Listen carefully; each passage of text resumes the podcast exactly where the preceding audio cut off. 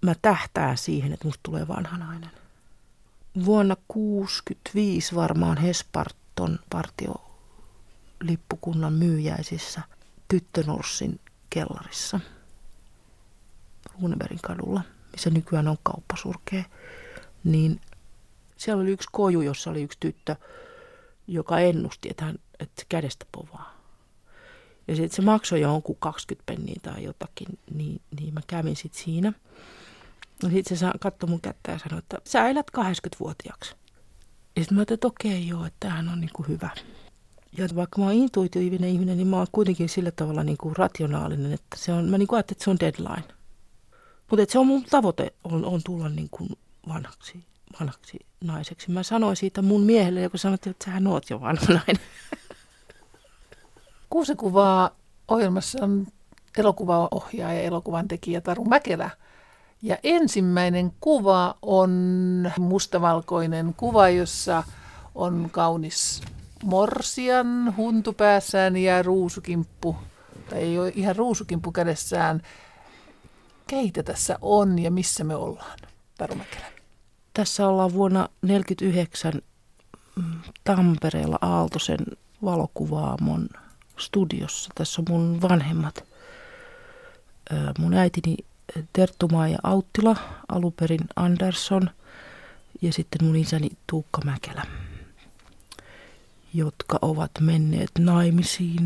Mun hetkinen, mun äiti on silloin 21 ja isä huikeat 22.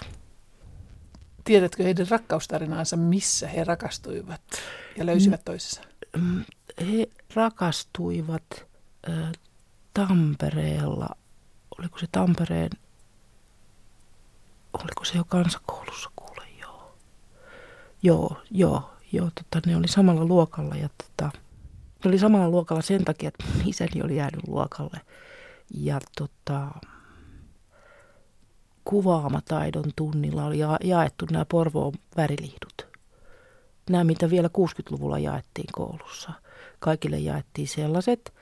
Ja sitten joku päivä mun äitini, joka oli hyvin niin kuin kuvataiteisiin kallellaan oleva hi- ihminen, niin se huomasi, kun se aukas sen väriliitu laatikon, niin, niin ne kaikki, kaikki hänen liitunsa oli niin kuin sellaisia katkenneita ja semmoisia niin kuin, semmoisia tynkiä ja että kävi ilmi, että tämä Tuukka Mäkelä oli vaihtanut omat väriliitunsa tämän tytön väriliituihin.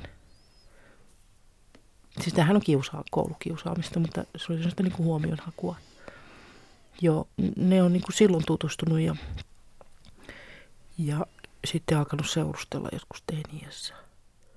Ja kun Mäkelönen perheestä puhutaan, niin ei voi puhua vain yhdestä sukupolvesta, vaan kun teillä tuo elokuva ilmeisesti on verissä, niin oliko isäsi jo silloin elokuvapuolella?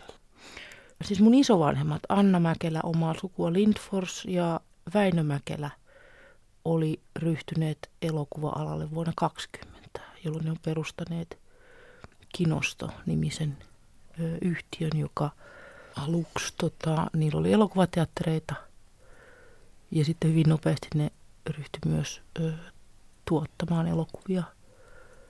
Ö, niillä oli sitten tämmöinen kuin Fennada tuotantoyhtiö, että että mun isä, isä tota noin, joka oli kansantaloustieteilijä, tieteilijä, valtiotieteen maisteri, niin kävi myös liikemiesten kauppaopiston ja, ja meni sitten sinne perheyhtiöön töihin, niin kuin hänen kaikki kolme vanhempaa veljäänsä. Et, et, et siinä vaiheessa oli kyllä, se elokuva oli jo semmoinen niin kuin, mä en usko, että siihen olisi ollut vaihtoehtoakaan että joskus myöhemmin meidän, meidän isä sanoi, että kun hän olisi halunnut olla metsähoitaja, koska hän rakasti metsästystä. Mutta hän kyllä pystyi hyvin yhdistämään tämän harrastuksen työhönsä. Tämähän on mielenkiintoista siis tämä, että mun isäni edusti tämmöistä aika vähän, vähän niin kuin epämääräistäkin. Siis elokuvahan oli siis tämmöinen niin kuin tivoli, tivoli business vähän niin kuin, oh, että mitä tämä on. Ja se, oliko se oikein siis työ? 20-luvulla, siis sehän on siis Ja iso- ihan, niin. se on ihan siis sellaista humpuukin. Ja sitten mun äitini suku on kuitenkin tämmöistä vanhaa kirkonrakentajasukua. Et siinä on niinku, ihan niinku erilaiset taustat kohtaavat. Ja he kuitenkin päätyivät Joo. perustamaan yhteisen perheen ja elivät tuolloin Tampereella ja sitten sinä synnyit tuohon perheeseen. Joo, mä oon neljäs, eli viimeinen, eli tämmöinen skrapapulla. Mä oon syntynyt 59 Tampereella ja sitten mä olin kahden tai kolmen vanha, kun me muutettiin sitten Helsinkiin, minkä mä hirveän hyvin muistan, vaikka mä oon tosi pieni ollut, mutta, mutta se muutto sinne Helsinkiin oli semmoinen iso tapahtuma. Ja Helsingissä kävit, aloitit koulun. Mm, joo, mä olin Tampereella kyllä käynyt jo lastentarhaa, ta, Tampereen talouskoulun lastentarhaa mä kävin. Ja sitten tota, me muutettiin tuohon Runebergin kadulle siihen liikenneympyrän yläpuolelle Suomi Salaman taloon, niin siinä mä rupesin sitten käymään tota, Töölön kirkolla oli, oli tota, lastentarha, johon mä menin. Se oli, se oli kaksikielinen lastentarha, että se oli niin kuin, siellä myös puhuttiin osittain ruotsia ja laulettiin ruotsinkielisiä lauluja. Ja että siinä oli ilmeisesti kaikki töölöläiset oli sitä ajatellut, että tämähän on nyt hyvä, että samalla saa niin kuin sitä kielikylpyä. Mutta kun suurin osa perheestä oli kuitenkin suomenkielisiä, niin kaikkihan puhui siellä kuitenkin sit suomea. Mutta kyllä mä opin siellä ruotsinkielisiä lauluja. Ja koulukin alkoi tuolla Töölössä. Töölössä jo sitten, hetkinen, 66 mä menin sitten Töölön kansakouluun ja 69 Töölön yhteiskouluun. Ja tuo kuudesta kuvasta toinen kuva on ilmeisesti tuosta koulusta. Se on tuollainen mustavalkoinen luokkakuva, jossa on hämmästyttävän ö, pieni ryhmä ollakseen ö, 70-luvun luokkia. Joo, siis meidän luokalla keskikoulussa oli sitten loppujen lopuksi meitä oli varmaan, tässä mä laskin, tässä on varmaan 14 tai 15. Mä luulen, että ellei tätä ole ottanut toi Hannu Harhama itse laukaisimella tätä kuvaa, niin sitten sen, sen on ottanut Simo Korpikuusi, jolloin pitäisi laskea sitten se Simo tähän, niin kuin hän on kuvannut. Mutta mä, mä en muista tätä tilannetta, mutta, mutta joka tapauksessa se oli kauhean pieni luokka, johtuen siitä, että me oltiin Saksan lukijoita. Ja siinä on taas takana se, että koska Saksa oli, oli silloin niin äärettömän epäsuosittu kieli, että kaikki halus lapsensa pitkän englannin lukijoiksi, niin silloin kun tähän oli yhteiskoulu, oli pääsykokeet tietenkin. Niin sen takia mä, esimerkiksi tämä on niinku kanssa sellainen, että mä oon niinku aina sellainen niinku rajatapaus. Että mä ilmeisesti niissä pääsykokeissa en ollut mitenkään kauhean niinku loistelias, mutta, mutta sitten semmoiset, niinku, niin, ne ei ollut niinku huonoimmat pisteet ja joiden vanhemmat ei ole kunnianhimoisia, että lasten pitää päästä lukemaan englantia, niin niitä sitten kerättiin tuolle Saksan luokalle. Niin ja siihen aikaan tosiaan 70-luvulla pyrittiin. Pyrittiin ja tämä oli, Töölön yhteiskoulu oli osakeyhtiömuotoinen yksityiskoulu. On käsittääkseni vieläkin. Joo, pyrittiin ja sitten oli lukukausimaksut ja, ja, ja, ja ruokalamaksut ja kaikki tällaiset. Ja joka, joka syksy aina opettaja kysyy, että, että, että kuka oppilas hakee vapaa-oppilaspaikkaa. Että sitten Töölön yhteiskoulun vanhempainyhdistyksen rouvat sitten erilaisilla myyjäisillä ja näin, niin hankki näille vähävaraisille lahjakkaille oppilaille vapaa-oppilaspaikan. Millainen porukka teitä on tuossa kuvassa? Tiedätkö, mitä heille on tässä elämän varrella tapahtunut?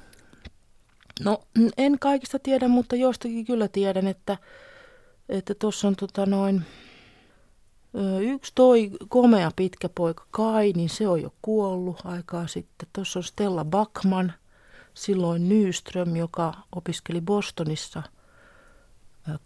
kauppatieteitä – myöhemmin. Tuossa on Ritva Arajärvi, josta tuli ö, psykiatri ja, ja presidentin käly.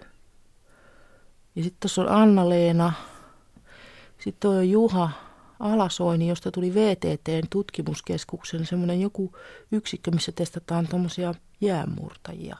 Niin se on siellä töissä, mikäli mä oon oikein käsittänyt. Ja Erkki Alste on, asuu Saksassa ja hänellä ainakin viimeksi, niin hänellä on sellainen opera-agentuuri, että hän ostaa ja myy opera-laulajia ja ohjaajia ja käsittääkseni kapellimestareita ympäri maailmaa. Ja tuossa tuossa olen minä, suu auki, mulla on joku juttu kesken. Poikien välissä. Joo, ja sitten tuossa tuossa joku niin kuin performanssi minussa keskellä. Siinä on Pirkko Hämäläinen, joka, josta sitten taas tuli, tota, tuli näyttelijä. Ja tuossa on Tuija Lappalainen, joka se jäi keskikoulusta pois. Ja tuossa on Pekka Niskanen, joka, joka on juristi. Ja toi on Ville Kervinen ja toi on Eero Luukka. Mun mielestä Eero Luukasta tuli, kuule, tota, olisiko sitten tullut ammattisotilas? Joku upseeri. Olisiko se ollut näin? Nyt mä voin sekoittaa. Joo, mutta mut se oli kauhean intensiivinen, ö, intensiivinen luokka sen takia, että meitä oli niin, niin vähän. Myöhemmin mä olen niin miettinyt, että, että, että me ollaan saatu ihan sellainen intensiivi opetus tietenkin. Että noin pienestä joukosta, joukosta niin, niin sehän on ihan eri, eri, eri tasolla se tavallaan kosketus oppilaiden ja oppilaan välillä, mutta sitten kun mä rupean muistelemaan, niin en mä niinku, mä olin hirveän niinku semmoinen keskinkertainen koulussa, että en mä niinku millään tavalla siihen panostanut, että mun, mun mielestä kouluun oli hauska mennä, että siellä oli niin paljon kavereita, että siellä aina, että kaikki se, mikä oli tavallaan sen opetuksen ulkopuolella, oli se, mikä oli kiinnostavaa koulussa. Mutta ehkä mä oon siinä niin kuin vahingossa sitten jotain oppinutkin.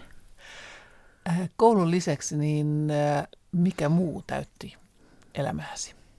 Kirjallisuus ja elokuvat, teatteri, kuvataide. Joo, ihan, ihan sillä tavalla. Ihan jo niin kuin hullunakin. Mulla oli semmoinen semmoinen niin kuin huomaton, huomattava etuoikeus, että mulla oli, oli tuommoinen vapaakortti kaikkiin kinoston elokuvateattereihin. Ja se tavallaan se ketjuhan on nykyään toi Finkino että mä, et, et mä pääsin ilmaiseksi kaikkiin elokuviin. Ja sitten vielä, jos mä päivää aikaisemmin ilmoitin, niin mä sain lipun myös aina joihinkin muiden, siis silloin oli kilpailevia teatteriyrittäjiä, niin kuin Adamsien tai, tai Orkojen tai muiden ö, teattereihin. Että et mulla oli tämmöinen mahdollisuus, että mä kävin ihan hirveästi elokuvissa. Että meillä oli ainakin perjantaina, kun tuli Hesarissa, oli aina se vi, viikon se teatterikartta, että mitä elokuvia, niin se oli meidän keittiön ilmoitustaululla, niin mä aina niin kuin tussilla ruksasin, että mitä mä oon nähnyt. Että mun niin kuin tavoite olisi se, että mä olisin niin kuin nähnyt kaikki. Siis viikossa nähdä kaikki? Vai siis kaikki ne, mitkä on niin. Niin kuin ohjelmistossa. Ohjelmistossa. Ja sitten mä hyvissä ajoin liityin pariin elokuvakerhoon, klaffiin ja leffaan. Mikä niissä elokuvissa sitten veti tuolla lailla, että, että, että siinä tuli tuommoinen veto ja intohimo? No se on se, että on jossakin muualla. Se sama liittyy myös, että kauhean varhaisessa vaiheessa mun äiti rupesi viemään mua teatteriin. Siis jo siis se, että kun ne varo, valot laskee ja esirippu aukeaa, niin sitten sit alkaa joku muu joku, joku, joku sellainen, niin kuin mikä on sellaista intensiivistä ja taianomaista. Elokuvahan on sellainen niin kuin kollektiivinen uni.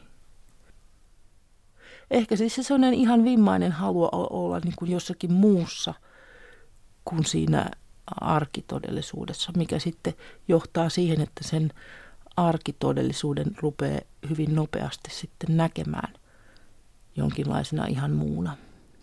Eli elokuvakoulusi alkoi jo hyvin nuorena. Joo, mä luulen, että mä, ja mä oon opetellut lukemaan siis sille, että, että kun meillä oli elokuva julisteita oli aina tota, mm, meidän maallakin ja mun omassa huoneessa oli elokuvajulisteita seinillä. Niin niistä niiden elokuvien nimiä ja sitten niitä mainoslauseita. Ja sitten kanssa sit oppii vähän niin kuin esimerkiksi ruot, ruotsi oli, tässä on elämäsi, här har du ditt liv. Elokuvien nimiä ja julisteiden estetiikkaa ja näiden one-linereiden, että miten niin kuin kiteytetään asioita.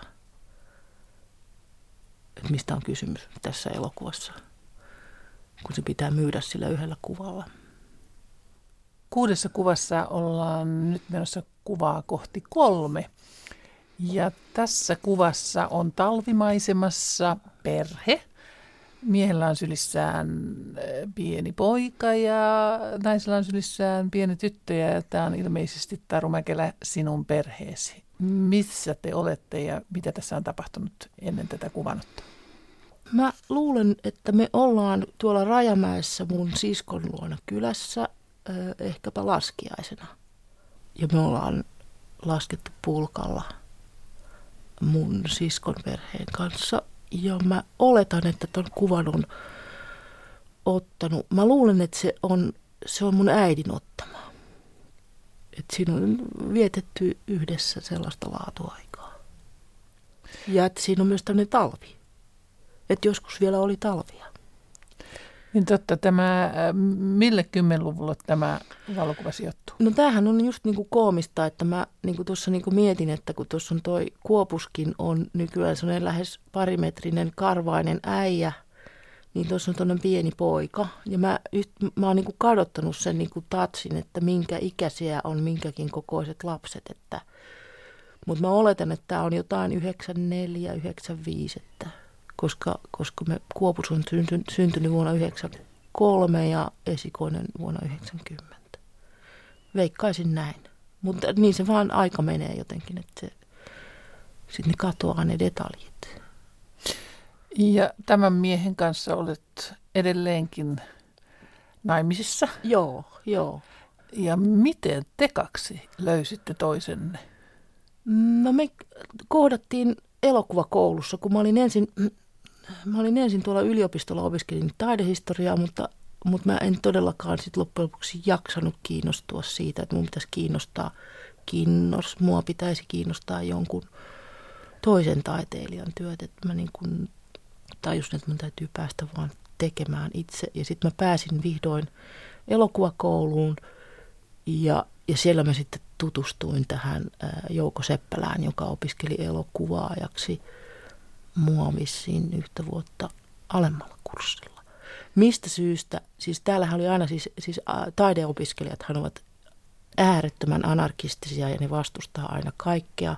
Ja silloin vastustimme hu- hurjasti sitä, että meillä oli niin pääkoulun kanssa yhteisiä aineita, kuten esimerkiksi elävän mallin piirtämistä. Mutta mä, mä luulen, että mä oon meidän koulun historian ainoa opiskelija, jolla on kaksinkertaiset pisteet elävän mallin piirtämisestä, koska mä olin ensin suorittanut ne ykköskurssilla itse. Ja sitten kun mä olin tokalla kurssilla, niin silloin tota noin ykköskurssille tuli tämä jouko. Ja mä rakastuin siihen, niin sitten mä menin uudestaan elämänmallin piir- piirtämisen kursseille.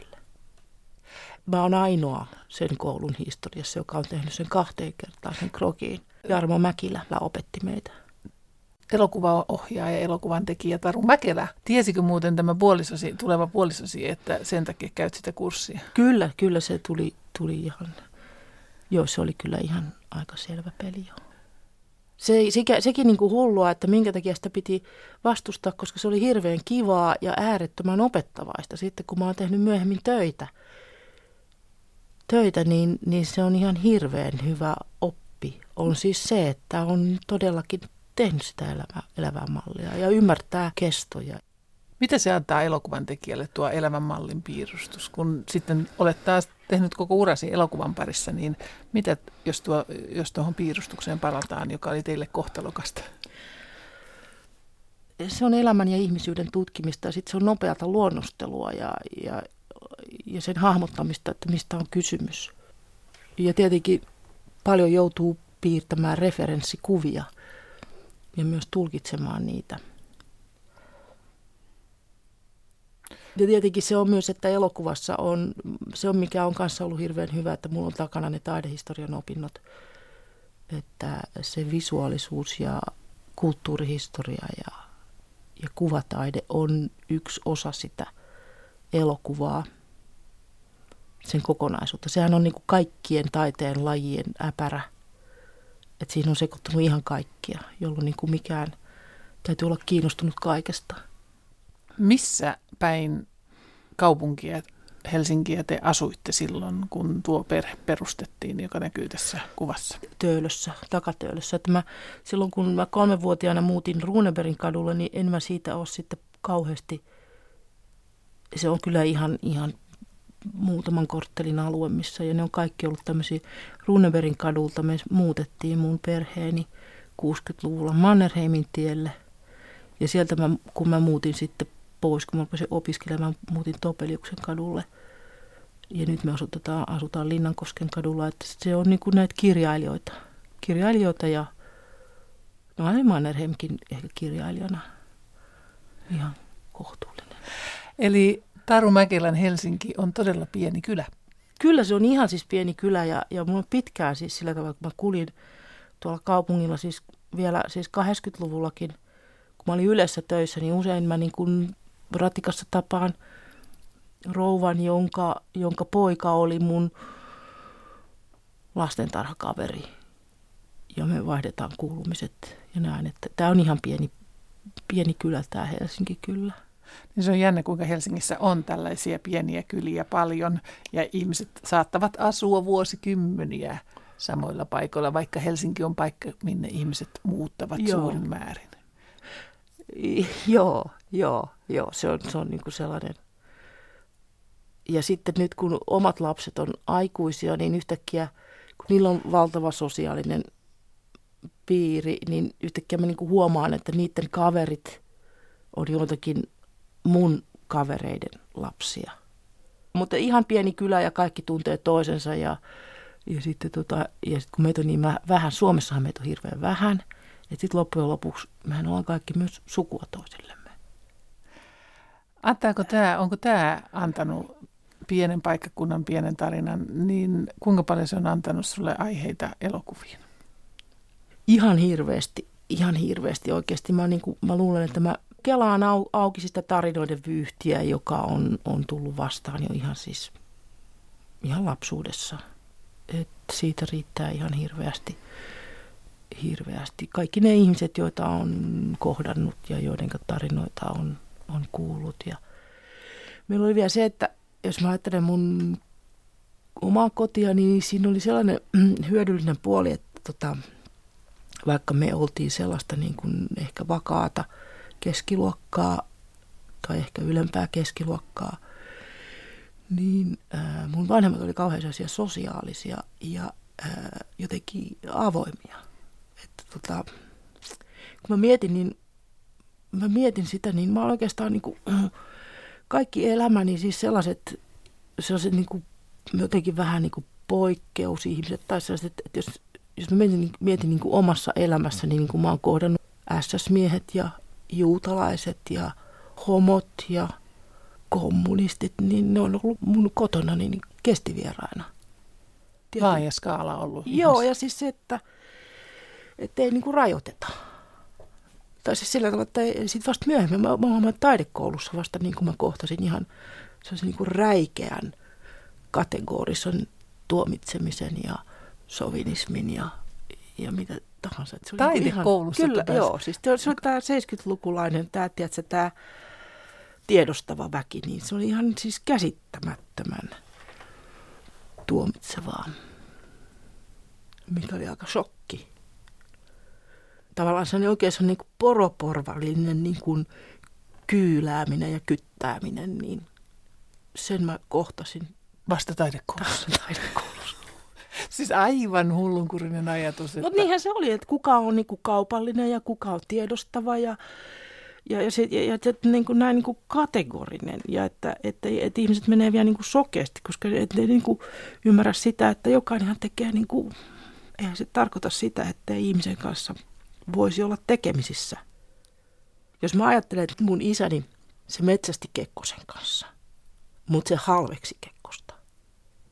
Mutta että tietenkin niihin, niin kun, kun tuli kutsu, niin kyllähän sinne mennään. mutta ei hän sitä niin kuin kunnioittanut.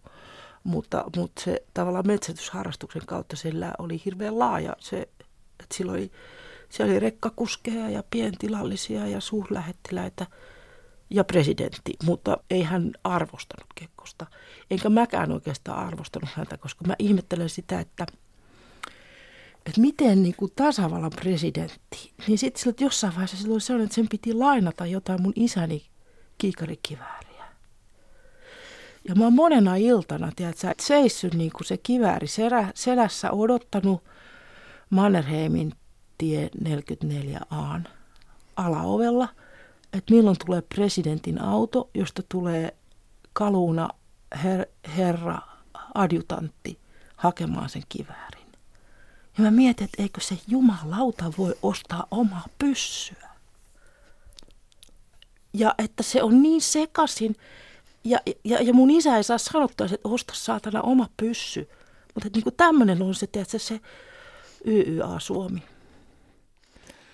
elokuvaohjaaja Taru Mäkelä. Mitä tuo elokuva koulu antoi sinulle sitten tähän elämään? Ihan kaiken. Siellä on tullut hirveästi hyviä ystäviä ja sitten se, että löytää ne omat kaltaisensa. Että se, että, että jostakin joku kerää, kerää tota ympäri, ympäri maata kaikki ne lapset, jotka näkee värillisiä kummallisia unia ja, ja niitä aletaan kouluttaa se on, se on antanut hirveästi hyvässä ja pahassa. Joo, mutta ei siis en, ehdottomasti en, en, en olisi voinut päätyä alalle, ellen olisi saanut sitä, sitä oppia ja sitten toisaalta niitä, niitä ihmissuhteita, joita sieltä sitten tulee ne kontaktit. Kuudesta kuvasta neljäs on kuva, jossa jonka olet itse ottanut ja siinä on taustalla ilmoitustaulu, jossa on kauheasti papereita ja sinä etualalla ja sinulla on lyhyet harmaat hiukset. Mistä tilanteesta ja mitä tuohon kuvaan liittyy? Siinä on papereita ja siinä on valokuvia, se on meidän keittiöstä. No siinä on tässä, mulla on kasvaa uudet hiukset. Ne, joo, ja ne on tuommoiset niin kauhean vahvat ja, ja ne on ihan harmaat. Mä en tiedä, onko ne enää harmaat. Mä en tiedä, onko ne samanväriset, mutta että mulla oli tuossa, mulla uusi, toi rintasyöpä oli 2004 ja sitten se tuli syksyllä 15 uudestaan ja, ja tota, toi on sitten keväällä tai kesällä 16 sitten kun kaikkien hoitojen jälkeen rupeaa taas noin hiukset kasvaan ja, ja ne olikin tuommoiset ihan erilaiset. Ja ne oli vähän aikaa sitten, kun ne kasvotusta, niin ne oli ihan kiharat, mikä oli musta kauhean hauskaa. Kun mulla on aina ollut sellainen niin ugri, ugrihiustyyli, se hiuslaatu, semmoinen ohkainen, joka rasvottuu kaksi tuntia pesun jälkeen, niin, niin se oli jotenkin luksuriöisiä. Vahvat, harmaat, ihanat kiharat. Joo, ja sitten niillä toi, toi semmoista niin kuin arvovaltaakin, nyt ne on taas niin kuin latistunut ja mennyt. Että. Olet siis useamman kerran sairastanut tuon pelottavan sairauden, jota syöväksi kutsutaan, niin mikä sinun suhteesi on syöpään tänä päivänä? No se on mulle S-etukortti, jota mä käytän hyväkseni esimerkiksi niin kuin kaikissa lähisuhteissa, avioliitossa, la, la, lasten suhteen, että niiden pitää tehdä sitä ja tätä ja totella mua ja hakea voileipä, koska mulla on syöpä. Et se on, se on, se on S-etukortti. Sitten meillä on tota, Seppälän suku, mun, mun mieheni suku, niin, niin meillä on aina isot kesäjuhlat ja, ja tota, missä me aina vietetään viikonloppu yhdessä. Se on, se on valtava suuri klaani. Niin tota, siellä on kanssa sitten muutama, muutama ihminen, ihminen, jolla on niin kuin samanlainen tausta. Ja siihen lasketaan mukaan myös, myös pieni, pieni poika, jolla, joka on sairastanut leukemiaa niin meillä on niissä, kun meillä on sellaisia aivan älyttömiä pelejä, mitä pele, peletään, niin sitten pelataan, niin sitten on niin kuin toi S, S-eturyhmä, jotka saa erilaisia niin kuin, erikoispisteitä ja näin. Että mä käytän sitä hyväkseni joka, joka käänteessä. Mutta, tota, mutta se sillä tavalla jaksottaa elämää. Että nyt viimeksi tuli viime keväänä todettiin, että se on taas, kun se tulee niin kuin yhtäkkiä uudestaan, sitten se on niin kuin pahempi ja ja niin uusissa mestoissa, niin, niin se on semmoinen, mutta nyt se on taas veksi. Eli se, pulpahtelee vaan tuolta täältä. Ja... Joo, mutta nyt se on, nyt se on veks, viimeksi se on koko, kokonaan vekset, että, että mä uskon, että se on niinku, siis se on loppuelämän pois. Joo, mutta tota, se tuo semmoista perspektiiviä. Niin syöpä tuo perspektiiviä, kun se tuo kuolemankin tuohon aika hollille. Niin ajatuksen joo. kuolemasta. Joo, mutta se, se tuo mukanaan sitten taas ajatuksen elämästä aika, aika vahva, vahvaksi, että, että se elämä, elämä on kauhean intensiivistä. Oli se sitten mitä tahansa, niin se on hyvin intensiivistä, että, että se ei ole niin kuin sillä tavalla ongelma. Elämä ei ole ongelma, eikä itse asiassa kuolemakaan ole ongelma. Että se on, toisaalta se on etuoikeus, että sitä voi niin kuin reflektoida. Tajuta se rajallis, rajallisuus. Ei yhtään pelota. Öö, mikä? No se rajallisuus. Kyllä mä huomasin, kun me tehtiin viime kesänä leffaa, että kun mä olin just saanut sen, nyt sen diagnoosin ja että nyt täytyy alkaa uusi sytostaatti, niin kun mä en tiennyt, että miten se, mutta se on sun kautta otettava. Ja mä ajattelin, että jos, mä menen, jos mut tulee niin huono olo kuin siitä suoneen laitettavasta, että miten mä niin kuin pystyn tämän tekemään. Niin se, se niin kuin pel, mua pelotti se, koska sitä ei voinut enää sitä peruuttaa, sitä tuotantoa, koska siellä oli jo piikki auki, sitä tehtiin jo. Niin se oli semmoinen asia, mikä mua pelotti. Mutta ihan hyvin se meni sitten, ei siinä mitään. Mutta eihän ole mitään muuta pelättävää kuin pelko itse. Että sitten jos ihminen on pelätäkseen, niin sehän pelkää ihan mitä tahansa. Ihminen pelkää ihan mitä tahansa. Se voi pelätä vaikka kumisaappaita. Millä sinä voitat Taru pelon? No, rohkeushan ei ole sitä, että ei pelkää. Vaan rohkeushan on sitä, että tekee vaan pelosta huolimatta. Ja sitähän se on, että meidän pitää niin kuin toteuttaa se oma kohtalomme ja olla se, tulla siksi, mitä me olemme. Mutta kyllähän pelko on myös elämää suojeleva, suojeleva voima. Että kyllähän on monia asioita, joissa intuitio sanoo, että varo. Niin siihen on syynsä. Se on tos, mikä se on se, toi, mikä se on se opera, se Paavo Ruotsalaisesta se on. Viimeinen kiusaus. Viimeinen kiusaus. Siinä on se, ri, joo. Riitta, varo Riitta, laulaa kuoro, kun Riitta lähtee tanssiin Paavon kanssa. Se on musta hieno intuitio varoittaa ihmistä monissa asioissa. Kuinka paljon sinä olet, Taru Mäkelä, uskonut intuutiota, kun elämässäsi olet tehnyt valintoja? Öö, no mä oon mennyt oikeastaan pelkästään intuition varassa. Sillä tuolla vaistonvaraisesti. Mutta tota, kyllä mä luulen, että mä oon jotenkin aika sellainen mm, rationaalinen mm, ja ehkä pragmaattinenkin ihminen. Tai siis mulla on kauhean helppo mennä siis sillä että mulla on hirveän vahva se käsitys vapaudesta. Että mulla on kauhean, kauhean niin kuin se, selkeä se semmoinen itsemääräämisoikeus ja vapaus, että, että mä oon niin kuin huomannut, että mä, mulle niin kuin sopii se, että mä olen freelancer ja meillä on tuotantoyhtiö, niin että jos mukaan, niin ne on omia mokia.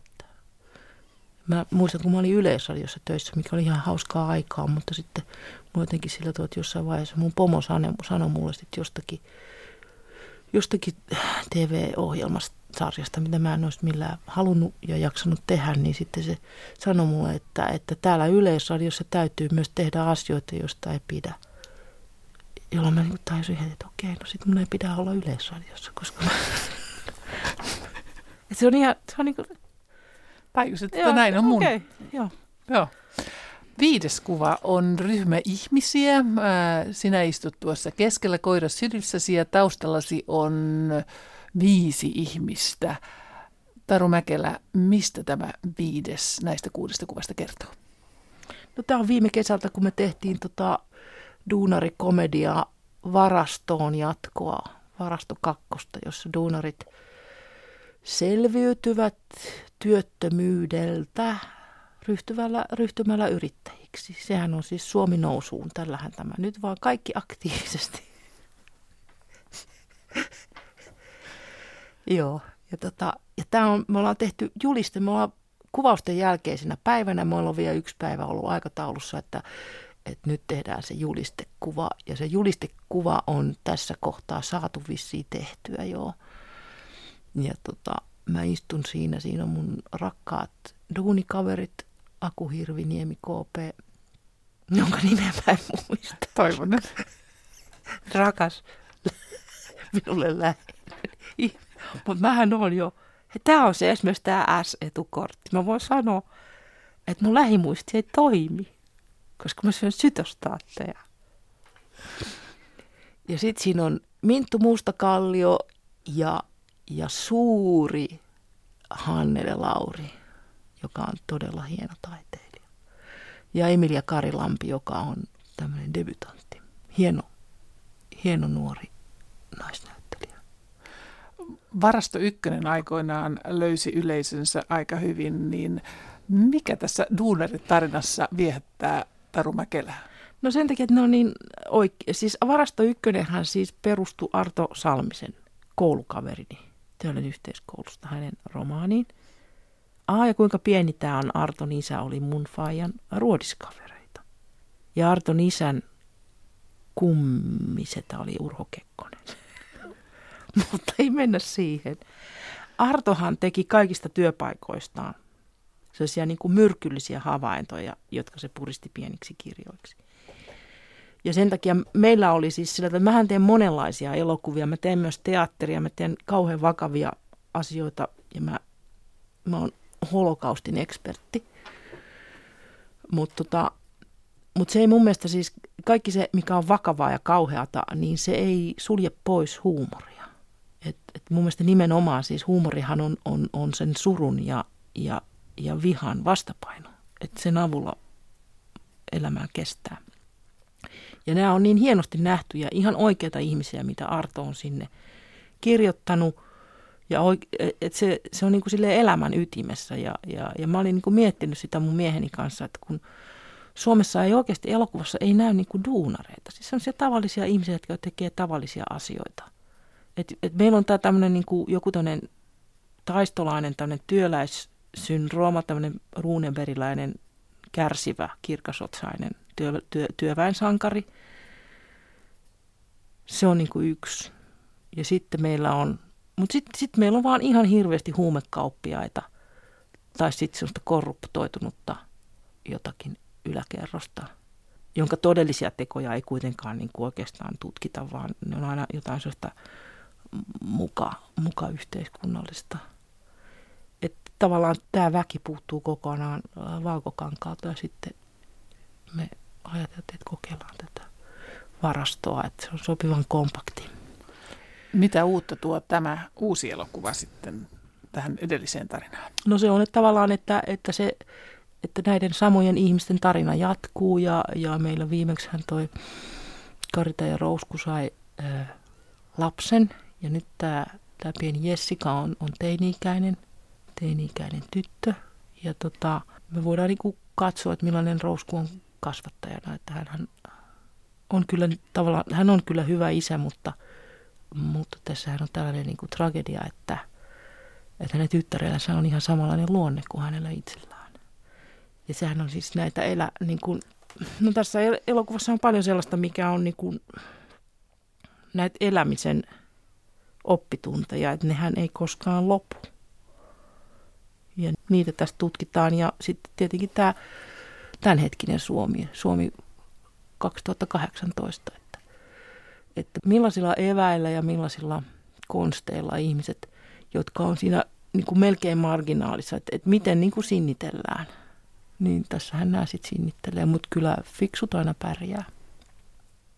Taru Mäkelä, olet elokuvan parissa elänyt ja ollut koko elämäsi ja teet elokuvia ja elokuvat ovat olleet intohimojasi, niin kuudesta kuvasta kuudes on vielä ottamatta tulevaisuuden kuva, niin millainen tuo kuudes kuva voisi no, olla? No mä otin referenssiksi mukaan tota, mun esiäitieni kuvia, koska tässä on tämä Maria Andersson, oma sukua Rönnholm, joka ää, oli mun äitini isoäiti, äidin isän äiti. Ja mä en ole häntä ollenkaan koskaan tavannut ja, ja usein kuvissakin nähnyt ryhmäkuvissa. Ja, ja mä, tota, mä löysin tämän kuvan, kun me käytiin läpi mun äidin jäämistöä. Ja kun mä näin tämän, niin mä olin jotenkin äh, huvittunut. Mulle tuli sellainen olo, niin kuin mä olisin kohdannut jonkun ihmisen, joka, jonka mä tunnen. Tää jotenkin, tää, tässä on vanha nainen, joka, se on aika huvittuneen näköinen. Ja sitten tässä on mun isänäiti Anna Mäkelä, joka oli taas liikennainen. Anna Mäkelä oma sukua Lindfors, joka tässä on jotakin sen fundeeraa ja miettii. Anna Mäkelä mä tunsin hyvinkin lapsuudessa, olin paljon hänen kanssaan tekemisissä ja hän oli kanssa aika huumorintajuinen, mutta aika sellainen niin kuin jämpti. Tai siis sellainen, että sillä oli sellaista niin kuin auktoriteettia, että kyllä, se, kyllä ne sitten niin kuin hänen aikuiset poikansakin, niin kyllä ne nyt kuunteli. Mä uskon, että kyllä, kyllä tällä, tällä, tällä toisellakin esiäidellä on ollut, ollut tota, no, auktoriteettia aika paljon. Mutta se, mikä, minkä takia mä niinku, mietin tätä, niin jos mä mietin sitä niinku kuudetta kuvaa, jota ei ole, niin, niin mun, mun, mä tähtään siihen, että musta tulee vanhanainen. Et mä oon vuonna 65 varmaan Hespart Hesparton myyjäisissä, kevät Hesparton partio lippukunnan myyjäisissä tuon Tyttönorssin kellarissa Runebergin kadulla, missä nykyään on kauppasurkea, niin äh, siellä mä oli, oli, siellä oli yksi koju, jossa oli yksi tyttö, joka ennusti, että, hän, että kädestä povaa. Ja sitten se maksoi jonkun 20 penniä tai jotakin, niin, niin mä kävin sitten siinä. Sitten se katsoi mun kättä ja sanoi, että, että joo, tässä, tässä näkee, sä elät 80-vuotiaaksi. Ja sitten mä ajattelin, että okei joo, että tämähän on niin kuin hyvä. Toi, tota. Ja että mä olin jotenkin, että mä oon silleen niin kuin, öö, vaikka mä oon intuitiivinen ihminen, niin mä oon kuitenkin sillä tavalla niin kuin rationaalinen, että se on, mä niin kuin ajattelin, että se on deadline. Et, et esimerkiksi Anna Mäkelä kuoli vähän ennen kuin se täytti 80. Ja ää, Maria Andersson kuoli vissiin 77-vuotiaana tai jotain tällaista. Mutta se on mun tavoite, on, on tulla niin kuin vanhaksi, vanhaksi naiseksi. Mä sanoin siitä mun miehelle, joka sanoi, että sähän oot jo vanha nainen. Mutta mut se ei niinku... Ei riittävän Ei, vanha. vaan siis mä ihan siis matemaattisesti. Et nyt mä en ole mikään sellainen taiteilija, intuitio, hössöttäjä, vaan että et mä niin lähden siitä, että mulle on luvattu, että ainakin 80 vuotta. Ni, niin se on niin se mun työhypoteesi. Parikymmentä vuotta vielä reilusti. Joo, joo. Mutta mulla on siis mulla on näiden numeroiden kanssa silleen vähän, että, että mä muistan, että mun, esimerkiksi mun esi, esikoinen syntyi niin se, oli, se tuli niin kuin ihan yh, yhtäkkiä, enkä mä niin kuin tajunnut ollenkaan. Mä olin itse asiassa täällä Ylessä leikkaamassa yhtä TV-sarjaa. Että mä lähdin leikkaamusta sitten niin kuin synnyttämään sen tyttäreni. Ja mä olin ihan, että mitä tämä, että, että mitä hetkinen, kun se deadline oli, että kun oli se laskettu aika oli ensimmäinen päivä lokakuuta. Niin miten se tulee viikkoa aikaisemmin? Että mä en niin kuin tajunnut sitä, että siinä on niin kuin tämmöisiä niin kuin improvisointivaroja elämässä – että mä jotenkin kuitenkin otan sen kirjaimellisesti, että, sen niin kuin, että sovittu aika on se sovittu aika, mutta se ei välttämättä aina ole, mutta tämä nyt on filosofinen kysymys.